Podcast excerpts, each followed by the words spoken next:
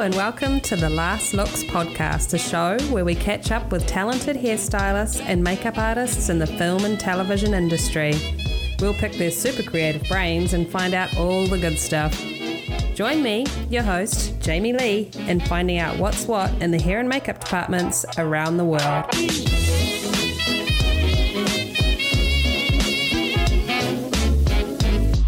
And now, our feature presentation. Today on the Last Looks podcast, I'm speaking with makeup designer Carol Rasheed. Carol chats about coming up in the industry in Orlando, Florida and Atlanta, Georgia. We discuss the importance of professional ethics in the workplace and why she started her own makeup training academy.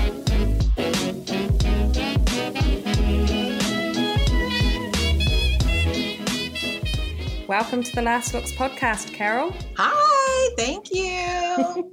so good having you here. It's good to be here, Jamie Lee. Thank you so much for the invite. I'm excited about it. Awesome. Now, I would like you to finish this sentence for me, okay? Okay. Once upon a time, there was a child named Carol, and when she grew up, she wanted to be makeup artist. You did? no, not really. I'm like, little five year old Carol wanted to be a makeup artist? That's amazing. I mean, it oh, happens. Goodness. But... No, I don't think I ever thought about it actually until I was a teenager. And that's the first thing that popped Well, into... actually, the thing that popped into my mind was working in hair, doing hair for the entertainment business is what popped in my mind. And okay. it actually popped in my mind probably when I was in my early 20s.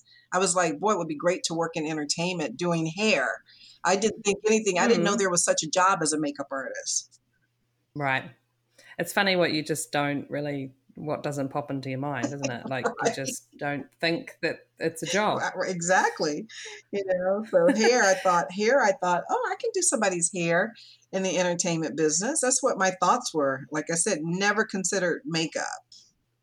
Okay. So how does this journey begin then to doing well makeup? you know it's, it's so interesting because you know as i as i look back i think about my first real job that I had working in a department store. I worked for this department store that was called Maas Brothers, and I worked in the clothing department there. You know, mm-hmm. I think I was maybe 18, 17.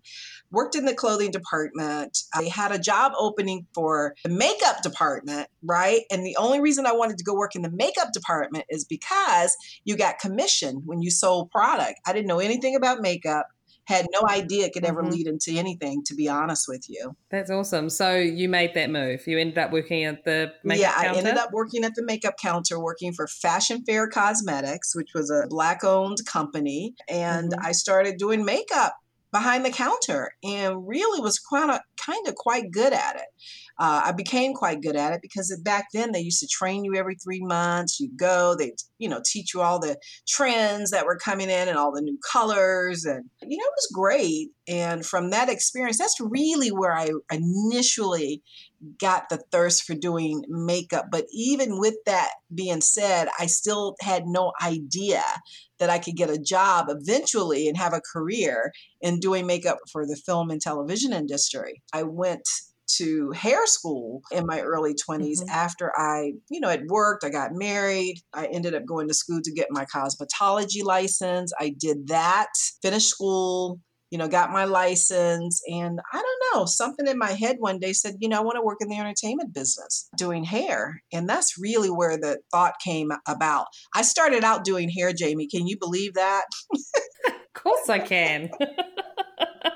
I mean, they kind of, uh, to me, they go hand in hand. It's just, you know, it's a, it's a whole. Yeah, it's true. yeah. So, where were you based when you were thinking about the entertainment? I was in a little town called Winter Haven, Florida, and then I graduated and went to Orlando, which is really I went to Orlando because I landed a job at Disney World. Oh, cool. And so I landed a job at Disney World working in the hair and makeup department this was my you know my doorway in my mind to mm. get it into the entertainment industry so disney was the closest thing that had people that needed makeup and wigs and things things of that nature. So I, I, I ended up interviewing for a job there and got hired. That's Work- awesome. working in the working in the wig department, you know, combing wigs and styling wigs for the entertainers that they had there. Like all the characters that were there, they Yeah. needed wigs and makeup. So I guess your training just continued into the Disney World situation as well, didn't it? Because I mean, you have to recreate characters that you know all the kids and everyone know from on screen. Absolutely. And I and again, still even working at Disney, I had no idea that there was an opportunity to work in the film and television industry. But you know, I think sometimes things are just divinely ordered. In my mind, I wanted to work in the entertainment business. Well, I decided to try and get myself in an environment that was kind of entertainment driven, you know, the, you know, the Mm. parades and things of that nature. And then that led into me doing makeup and hair for TV and film because I, I happened to go work for Disney, you know, around the time that they were building the MGM studios. It had not opened yet, but they were building it. And because I had worked at that department store in the makeup Mhm. area, I ended up getting an opportunity to work on some of those very early shows that Disney produced. I think I worked like a couple of days on the Mickey Mouse Club, and they trained us. The people at Disney trained us to do, you know, makeup and hair for TV and film.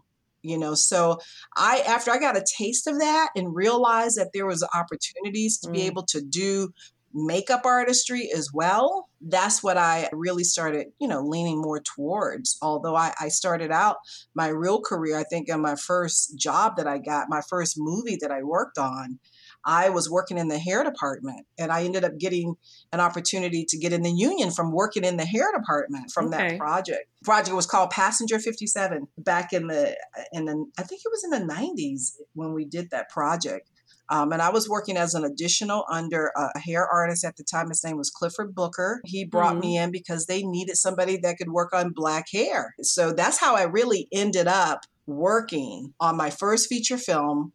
The first feature film that I worked on, it was non-union and it turned into a union picture.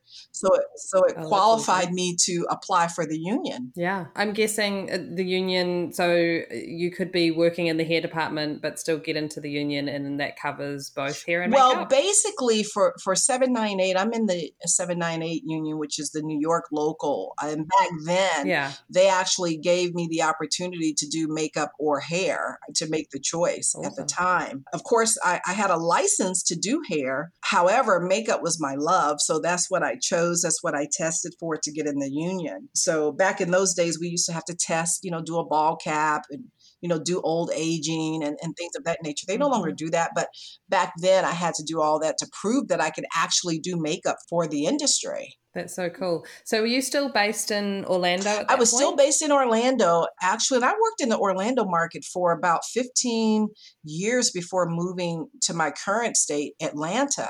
And of course, I've been here in Atlanta now for 14 years. So I, I've been kind of working around the industry for quite a while. That's very cool. So I'm, I'm guessing, did you feel that that change, like that shift into the union, kind of opened up more doors for you? Oh God, forward? absolutely. It opened it, it definitely opened up more doors because at the time the union used to be really strict. Like you could not work on union pictures if you were not in the union.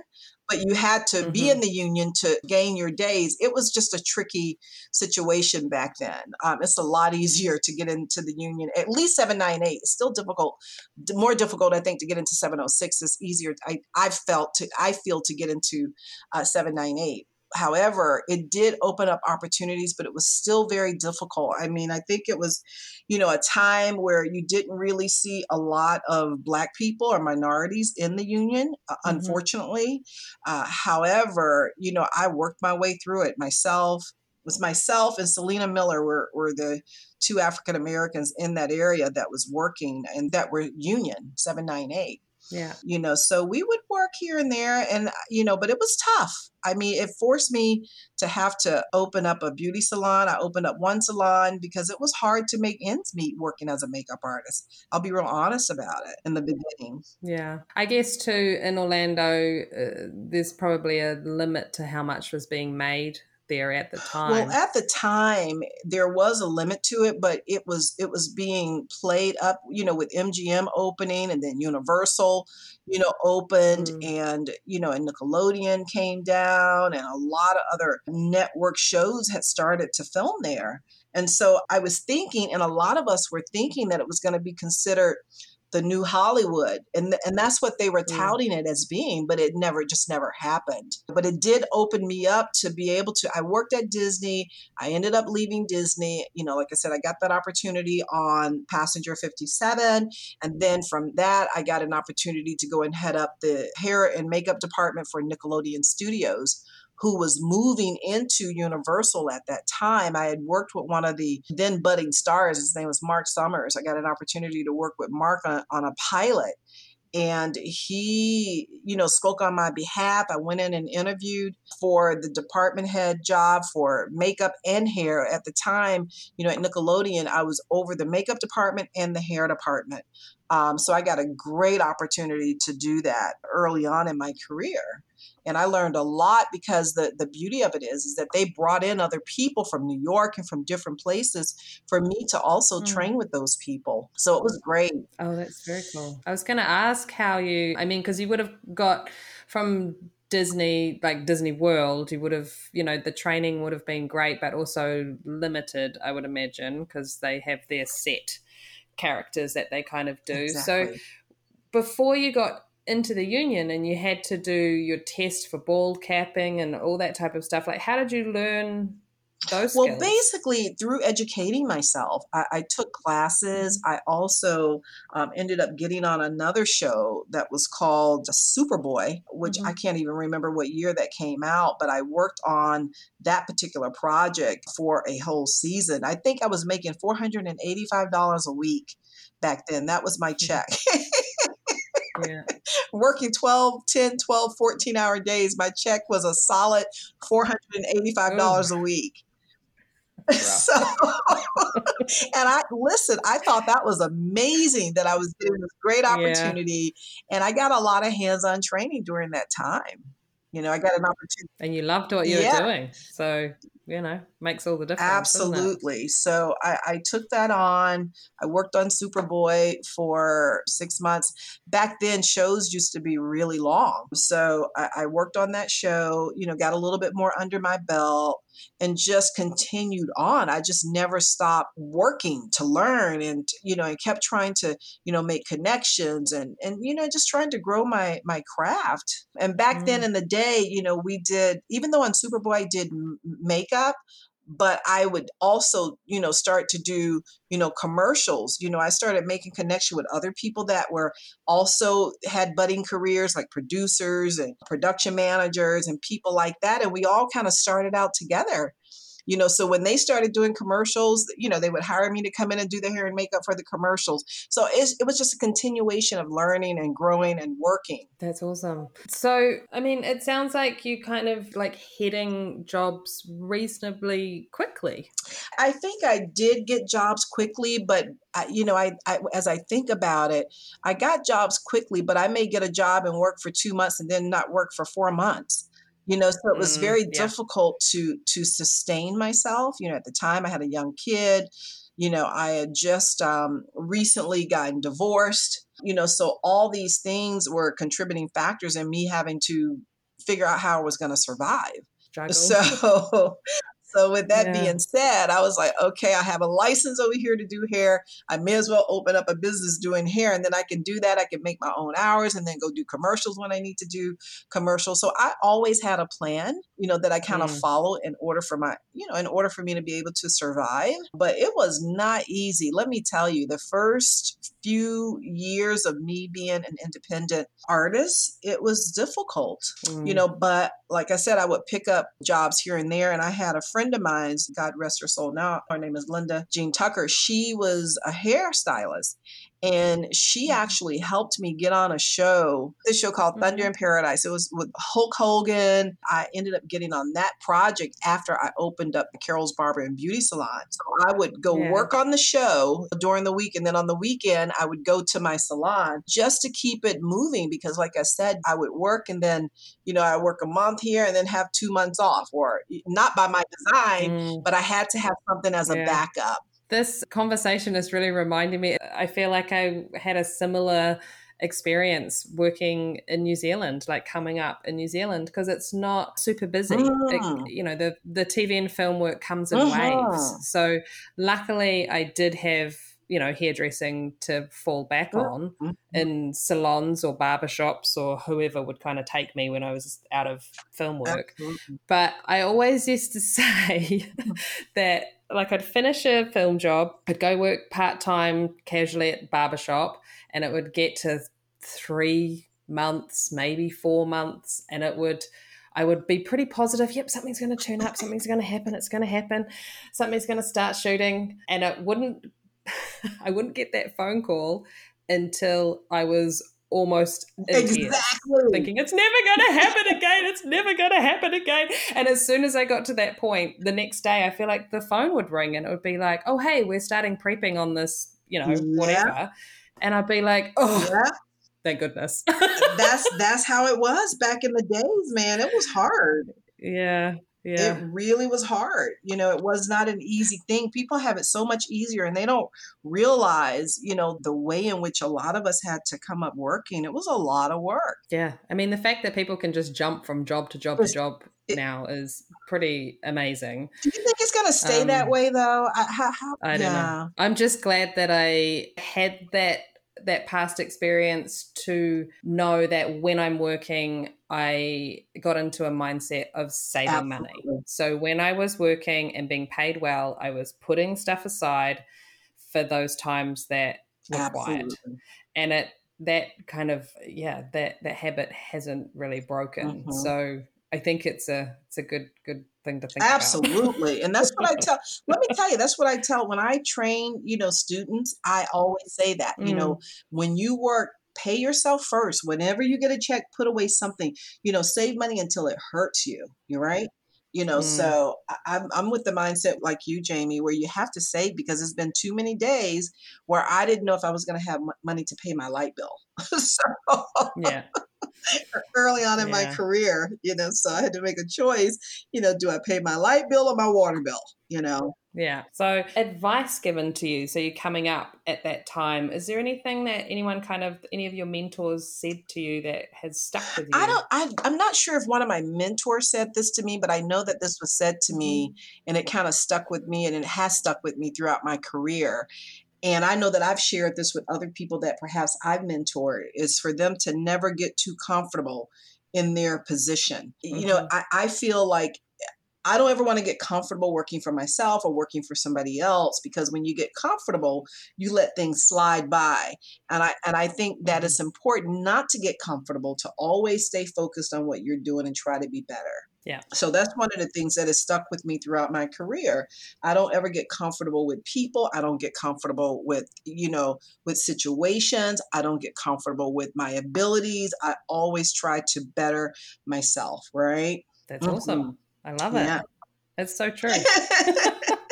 That's true. it is so true. And I remember telling I remember telling it someone that was working on my team uh, many years ago on a show, and I and I said to her, I said, "Listen, don't don't ever let yourself get too comfortable. You know, sometimes I think in our business, you know, people can you know become very friendly, and they you know and they think that they you know understand you, and they're working for you or whatever, and they think they you know can do certain things, and it's like, no, I you know I'm still you know I'm still your boss." Or I'm still, you know, you're still working with somebody in relation is that I don't ever want to get so comfortable with someone, you know, that I forget to be completely 100% respectful of them always in my position. yeah. And just, yeah, staying professional. Mhm. So yeah, that's the thing that I think was that was some of the advice that was given to me. Don't ever get too comfortable in any situation. Yeah, I think it. I think it. You can easily kind of slip into that just with the hours that we Mhm. do, and yeah, the close working quarters, and you know the trailers, and just being up in everybody's face all the time. I think you you can you need to remind yourself of that. hmm Absolutely. Now, looking at your resume, you've done such a wide range of projects. What would have to be a couple of your favorites, Carol? Ooh, a couple of my favorite projects over the years. You know, one project that I really enjoyed a lot was the Henrietta Lack story, and I. I I, I Oh, think yeah. that I enjoyed that story so much because I, I, I was not aware of it.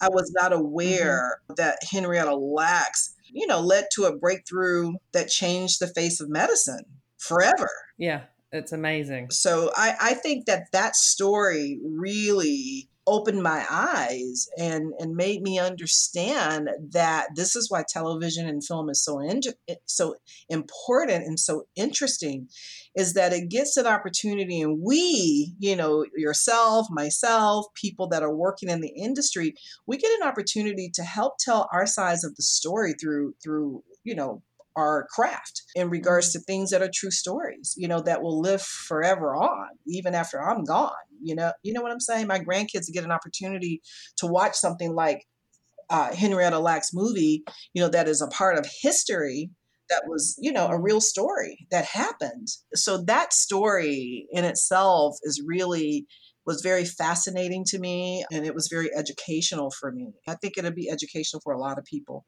that get an opportunity to see it Yeah, I mean, it's kind of mind blowing. Mhm, to, to think about that right uh, one of the Yeah. other one of the other shows too that I did very early on in my career it was the it was one of the probably like maybe the third or fourth show that I did with a, a studio audience. Uh, it was called Home Matters, and it, we Mhm. shot with a live audience, and I just had so much fun on that show. I, I feel like is something that really made me realize that I was so happy in the career path that I had chosen. You know, that I was, you know, going to work every day, getting an opportunity to paint faces, you know, on people that you, you know, you become close with people when you are working in their space, in their face space, as I like to say yeah, yeah. you know so that show I, I remember just have very fond memories of that so those are the two That's shows that cool. really stick out in my mind in regards to where i kind of felt like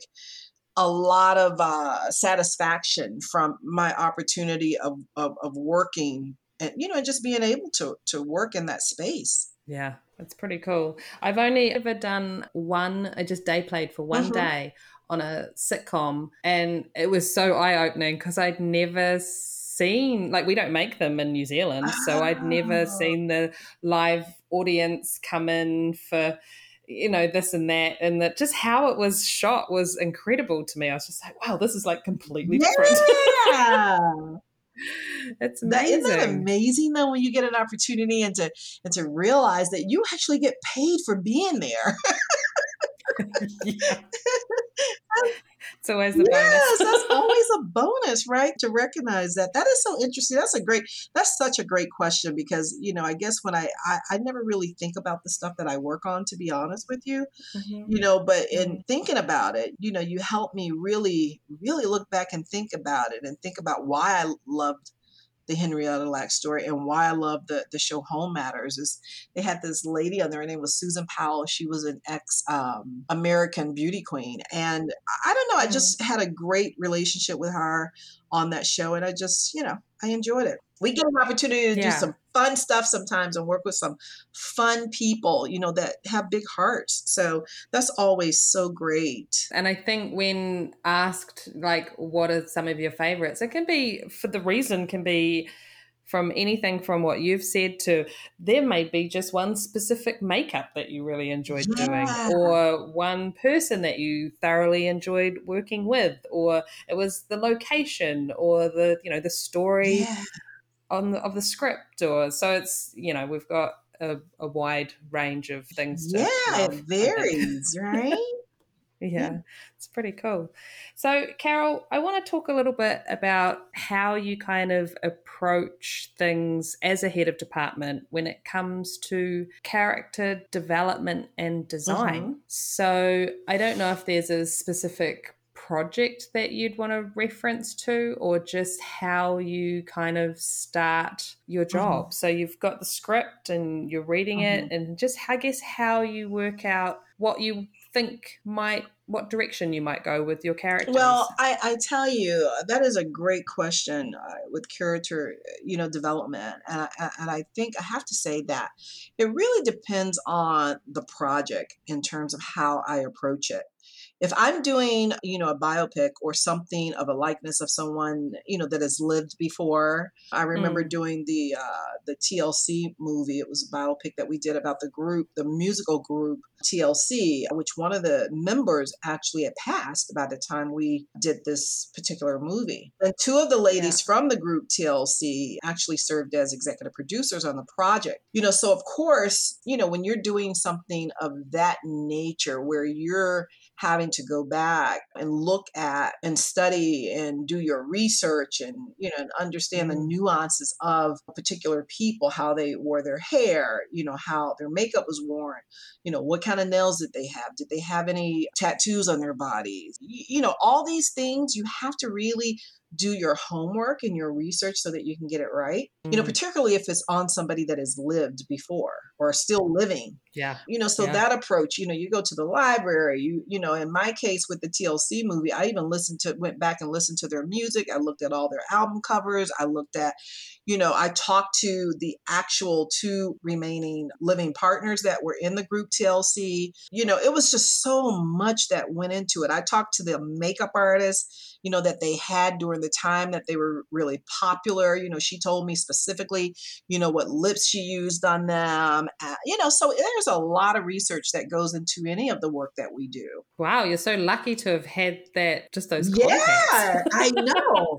That's awesome. That doesn't. that doesn't happen often, you know. So, like I was saying, each project is different, different in terms of the approach. But many times, of course, you know, we read the script. I, I usually will break the script down, you know, and take out the characters, you know, who they are, their ages, if they have it in the script, what they're supposed to look like, if they give a description of them. I write all that mm. stuff down and, and, really start going from there. That's very cool. Is that something, is that an, an enjoyable part of what you do? Kind of uh, getting to that point and then working with the cast members, costume yeah. director? I think the more fascinating part for me is actually, you know, kind of understanding what the character is and then also mm. hearing from the perspective of the director, hearing from the mm. perspective mm. of the actor, hearing from the perspective mm. of the designer you know, and taking all those things and creating a character because I think that every single person, you know, that is going to attribute to what the final product is going to look like mm. are the people that you yeah. want to be communicating with. So I always find that to be fascinating. I think that it really helps me really understand truly who the character is and what is expected of the character to be by you know involving the director and, and sometimes even the producer and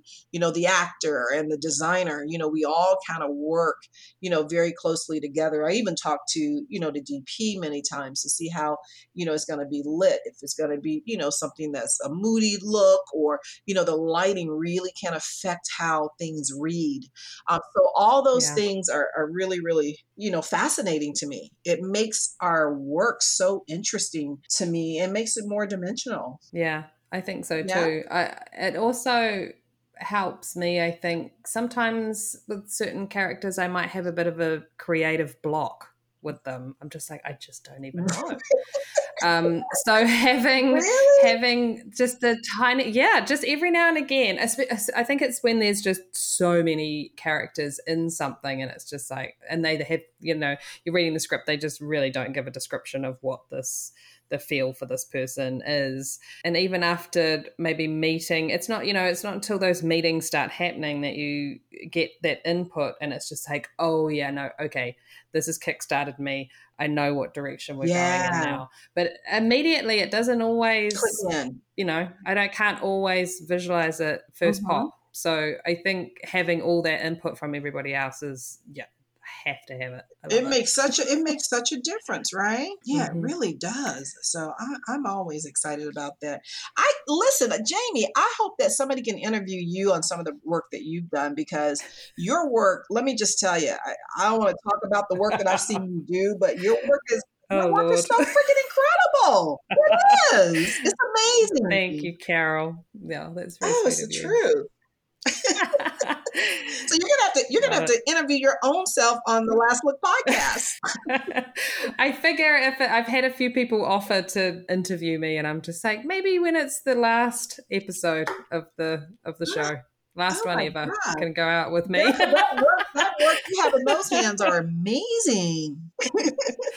That's awesome. Hey, so talking about like heading departments and in that kind of that position, uh-huh. what do you think are some of the skills that you really need to have to to kind of knock that out of the park to be a successful head of department really well, to be a successful head of a department, I think coming in, uh, the department head should have their own great attitude. You know, this is something, you know, for myself, I require from from my team, and I always say that I want in my team what I have in myself. So, you know, the things that are important for me to have as a department head is number one, to have ethics, you know, it's, it's mm-hmm. really something, you know, that I pride myself on is, is, is having ethics, having the utmost professionalism you know, towards my, you know, fellow artists, you know, towards the PA that's working, you know, mm-hmm. towards the AD. I, I, always maintain my professionalism. And so I, I require that of myself and I look for that in my team as well. You know, coming to work every day with a great attitude has been mm-hmm. something that I pride myself on. I, I, I come in and I want to be happy. I want to feel good. Not to say that every day is going to be a great day because it's that's just unrealistic. Mm. But I think you know having a good attitude, you know, will prevail always. You know, so those are some of the things that I think as a department head you know it's important to have it's important to also have great leadership skills i mean when you are running a department you know you have to have a strong leadership skill mm. in order to be able to effectively manage people because ultimately that's what we're doing is managing if you're a good department head you know you need to be able to also delegate like as a department head i mm. can't do everything so i find people to come on my team that may know how to do things that I'm not so great at. You know, and I try to have everything represented in my team members that I feel that I need for that show, right? So I'm not a strong, strong special effects person, but guess what? if I'm doing a show that has effects in it, I'm gonna have somebody on my mm. team that that's their thing. They can do that you know yeah. so it's it's understanding being a department head and being in a leadership role it really does require that you understand how to staff your project you know and what to look for in your team to be able to effectively manage and, and run a good department. Absolutely. So you got all your bases covered. Absolutely. Absolutely. You have all your bases covered. And, it, and if you don't have all your bases covered, you know, as a department head, you really need to be able to assess whatever the needs are, you know, for the department and for the mm. production and make it happen, whatever it is. Yeah, totally. I, I want to go back a couple of beats there and just kind of expand on this professionalism because mm. I don't I don't want to sound like a total negative Nancy, but I don't understand what seems to this it seems to be happening, I feel. Um, a lack of yeah. coming into the industry. I I mean, personally, I feel like I learnt my professionalism through working in the salon mm-hmm.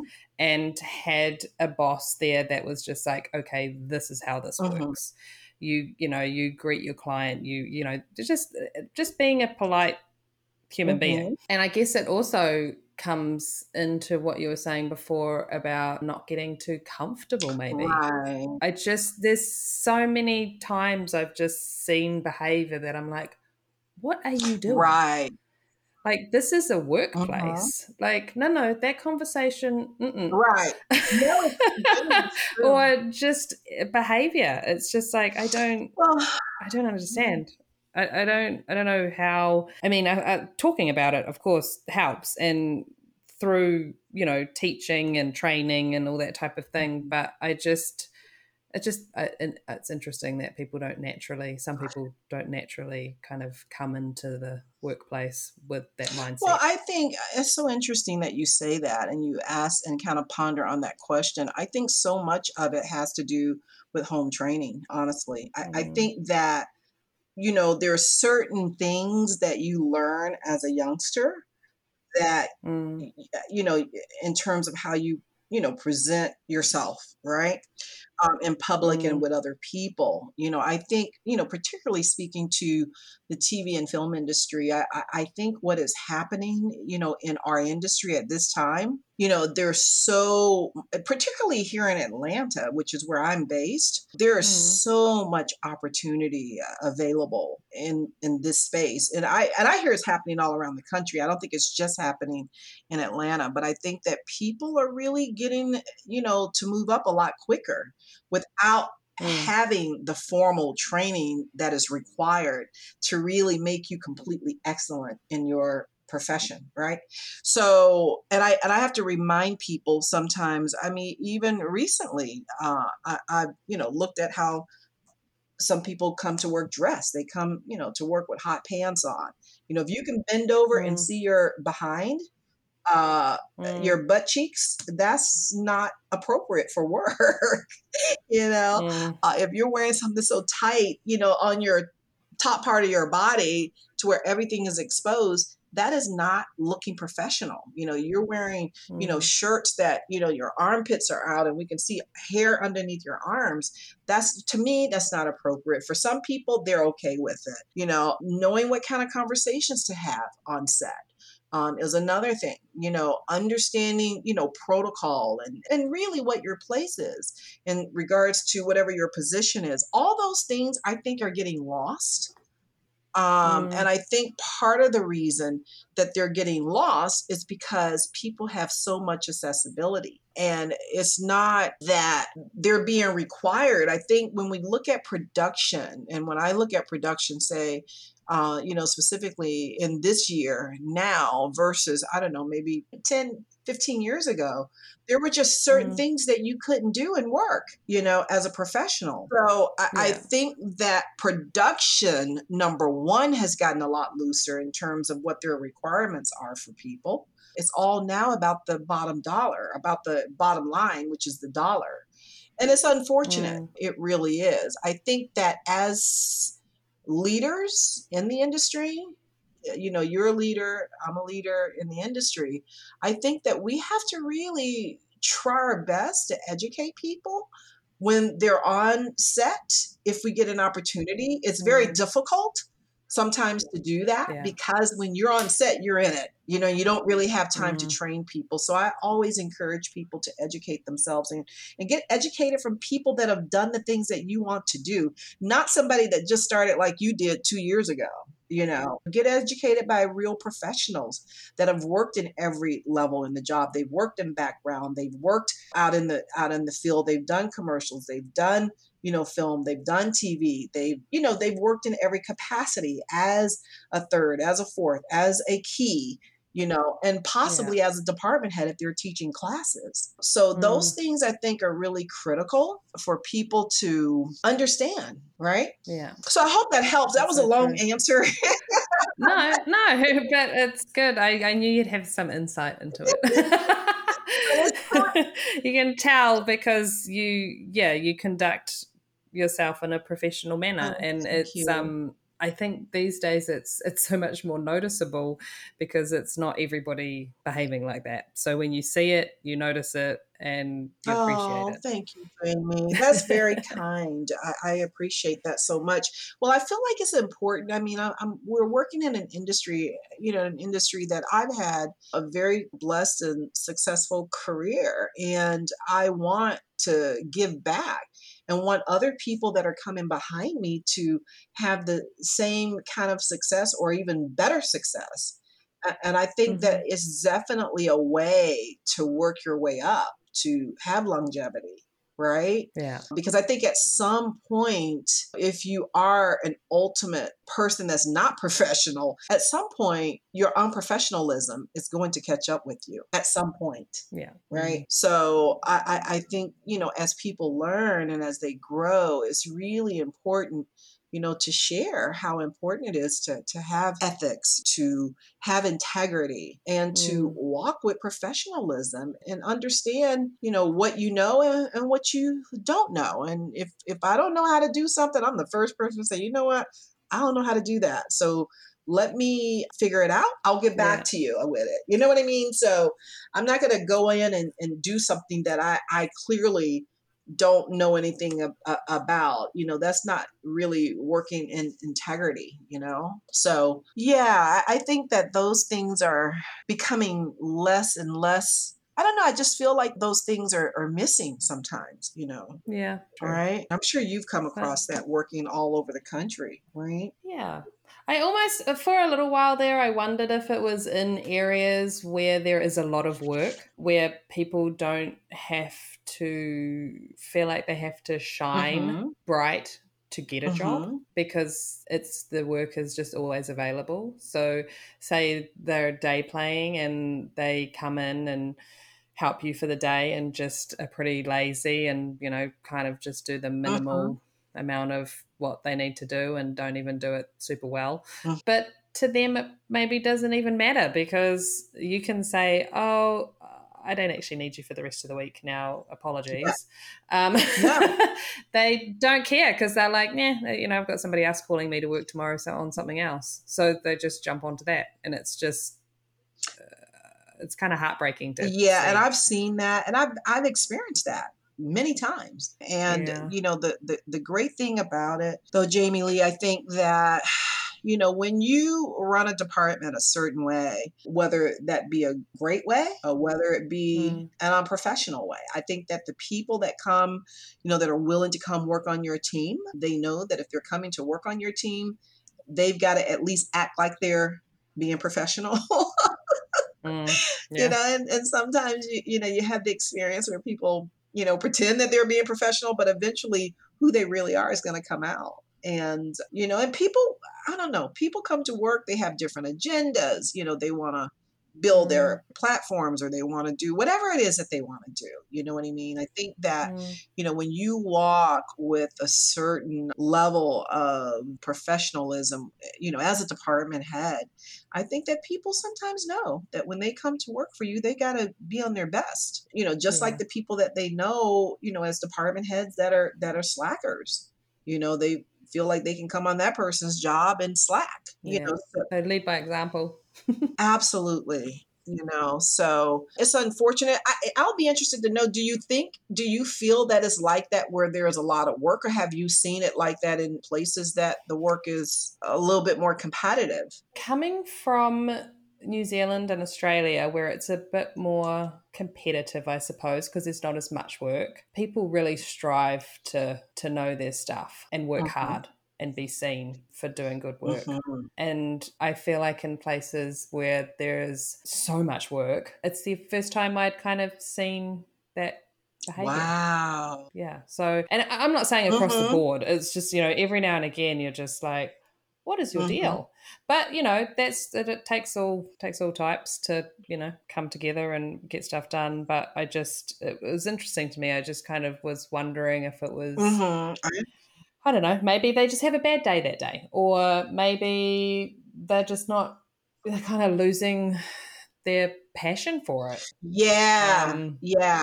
it's like I, you know, you know, you don't you don't know really at the end of the day what it is. Yeah. But I guess I just thought maybe if there's a little more competition out there, that people would kind of strive to produce better work and be a little bit more on it. Right, right. You know, that's so interesting though. That's a very that's a that's a very interesting topic because I uh, listen. I, I'm sure you've come across people in the industry. I know I certainly have you know that they they may not be great at what they do but mm. they are great at promoting themselves right? I think that's the the best thing to use. They're great at promoting themselves so they can you know can go from job to job to job. You have people that are like that that are they go from job to job to job you know not necessarily doing such a great job but just you know adding notches to their to their belt. You, you, you have folks that are in our industry that that work all the time like that, you know, because they know how to promote themselves and they're they're mm-hmm. nice and they're easy to get a, to get along and, and and and those people tend to work all the time so it's just yeah. interesting just how our industry is and the and the direction in which it's going and hopefully people like yourself and myself and you know and people you know other people that are out there can really represent strongly you know in hopes that we can bring the level of excellence back to our industry, particularly in the in the makeup and and hair sector. I think it's a lot of people have it, but then some people don't. But I think that you know the more of us that continue to fight to to be better, to be stronger, to stay and remain professional, to be ethical, to to walk with integrity. I think that those things will weigh out the negative. I love it. That's the hope. yeah. really awesome. That's awesome. I love it. so going like expanding on that and just knowing that in our line of work we're always learning oh, stuff. Oh God, yeah. What is something new that you have learned recently that's kind of got you excited or is just plain handy to know now? what have I learned new that's exciting? Oh my God, that is an in- interesting question. You know, I thought about that question and I'm trying to figure out what have I learned new. I think I take things sometimes for granted. I learn so much stuff every day. I, I really do. So it's hard to lock one thing in my head that I've learned. Honestly, I, I tell you what I have been learning is how to do this ele- electronic paperwork stuff. Okay. Yeah. we yeah. used to get the deal memos all in paper and you write in what you wanted and what you don't want. You know, now you mm-hmm. get everything electronically. You don't have space to write nothing. Just how they want it. I'm like, wait a minute. I can't I can't say down here, no, you gotta pay me for this if, if you guys throw this in. There's no space to put yeah. that now so uh, you know what i'm what i'm learning is really how to you know uh, use technology more. So that's something that i'm kind of enjoying a little bit more in terms of how to use technology to make my job easier and to make my team's job easier. Yeah no it's a it's a big it's i mean it's a big step. It's a big change that's been coming for a while and it's just it's this whole paperless situation that's going on. So we're all i think we're all in the same boat learning learning that one. I tell you what, though, man, it has definitely been a learning curve with it, you know, but it's just like anything else, you know, time changes. So we have to get on with it. All right. Mm. So in my mind, we have to get on with it. Speaking of just education and learning and things, tell me a little bit about what you do as a teacher, as a mentor. Well, as as a mentor, as a teacher, I, I got really excited a, a, a, few years back. I actually set up my TV and film makeup academy. That's awesome and and I wanted to set up a makeup academy specific to television and film because you know we have places out here that teach makeup but I wanted to do something mm-hmm. that was geared towards people that really wanted to learn the inside outs of the TV and film industry uh, of makeup artistry, mm-hmm. right? So I started this academy to kind of talk to people and to speak in regards to what you and I were talking about earlier, really sharing knowledge with people, the real information that people generally don't tell you, you know, uh, because they don't have time on jobs, you know. So I teach about mm. the protocols and things of that nature and etiquette and you know, the processes, industry processes and terminology and all that stuff that is required for you to be able to move in that world. You know, so mm. yeah, I do usually week long classes to share specifically for people that are coming into the industry, but it's also for people that are newer to the industry that yeah. want to learn things that will set them apart, you know, and help them grow uh, within the industry. And I'm always mentoring people. Listen, I'm one of those people, like, I will share with you whatever knowledge I have if you just ask. If you need to know something and you want to know something and you have the time and I have the time, I will share it with you you know so i felt the need to to start an academy because i get so many inquiries you know in my mm. dms from people getting my email address about how to get into TV and film makeup artistry and hair. I, I. I get yeah. inquiries about it all the time. I started the academy to kind of put everything all in one place and to, you know, to have a formal training of which. So yeah, education to me is is really the key. I still learn every day I'm learning something new and it's great. And I don't ever want to stop learning. When I stop learning, it'll be when I'm dead. Yeah, totally. Close the book on that. Done. How boring would that be? Oh my god.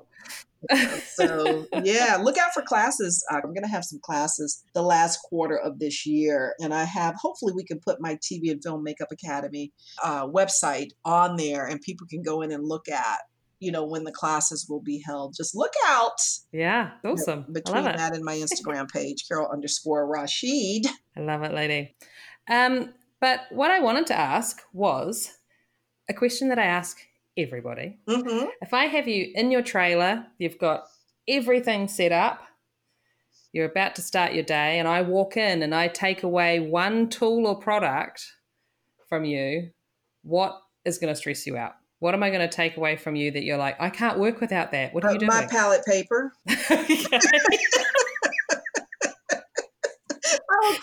You're like, for the love of God, don't take my palette paper. Anything else you can have. My palette paper, I gotta have it because I do all my mixing on that. I love it.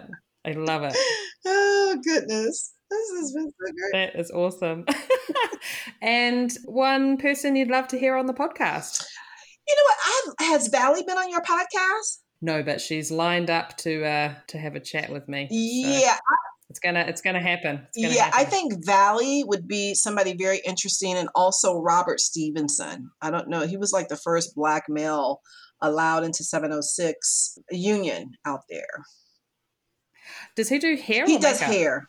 He's okay. retired now, though. Oh, well, then he's got all the time in the world. Although I almost feel like when I retire, I'm going to be busier than when you I'm are. working because I'm going to be like catching up on all those things I wanted to do. and it's so interesting because I've never met him, but someone that mm-hmm. I mentored actually, uh, Malika, she actually has uh, is friends with his family. But I've always thought that he had a very interesting story. That's Robert cool. Stevenson. You know, I'd love to hear, you know, being the first African American male to a bit to be allowed into yeah. 706 so I don't know if it was him or either Bernadine Anderson, which was she just recently died. She was the first African American female to be allowed into 706 and she had a career, you know, in 1972 uh, where she apprenticed at Warner Brothers for like three years. So that kind of stuff I'm interested in hearing about. Yeah, absolutely. You know? Some history. Awesome. So, yeah. Valley Robert Stevenson. Amazing.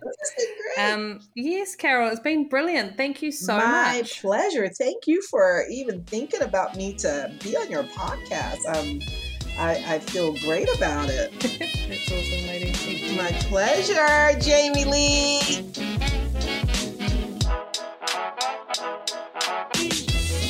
To see more about our guests, go to our Instagram at The Last Looks Podcast or our website, thelastlookspodcast.com. If you want to keep up with new episodes being released, be sure to subscribe through Apple Podcasts, Spotify, Amazon, Google Play, YouTube, or any podcast streaming platform. And remember, if you're enjoying the show, share it. The Last Looks podcast would like to thank Brett Stanley and Sabrina Castro. The song Fun Time by DJ Quads. Thanks for listening. Until next time.